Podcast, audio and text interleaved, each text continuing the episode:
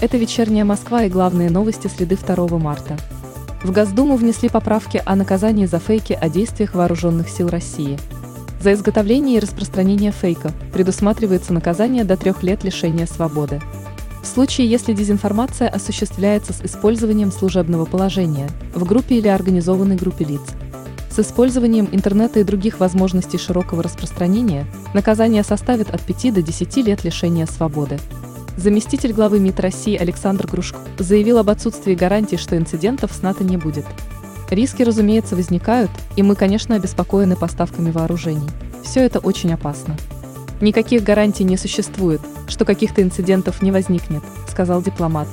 Ранее министр иностранных дел Великобритании Ли Страт заявила, что операция России на Украине может привести к конфликту российской стороны с НАТО.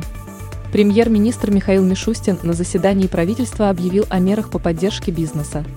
В частности, правительство ведет мораторий на проверки индивидуальных предпринимателей и малого бизнеса до конца текущего года. Москва стала лидером среди городов мира по числу медалей на международных олимпиадах школьников.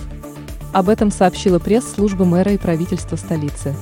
Результаты сдачи единого госэкзамена по итогам прошлого учебного года показали, что несмотря на пандемию качество знаний и конкурентоспособность московских выпускников продолжает оставаться на высоком уровне.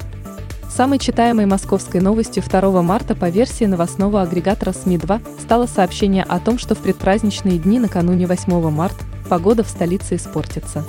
В городе увеличится облачность. Температура воздуха в ночные часы будет колебаться в пределах минус 3-10 градусов, Ночь на 6 марта будет самой холодной из праздничных ночей.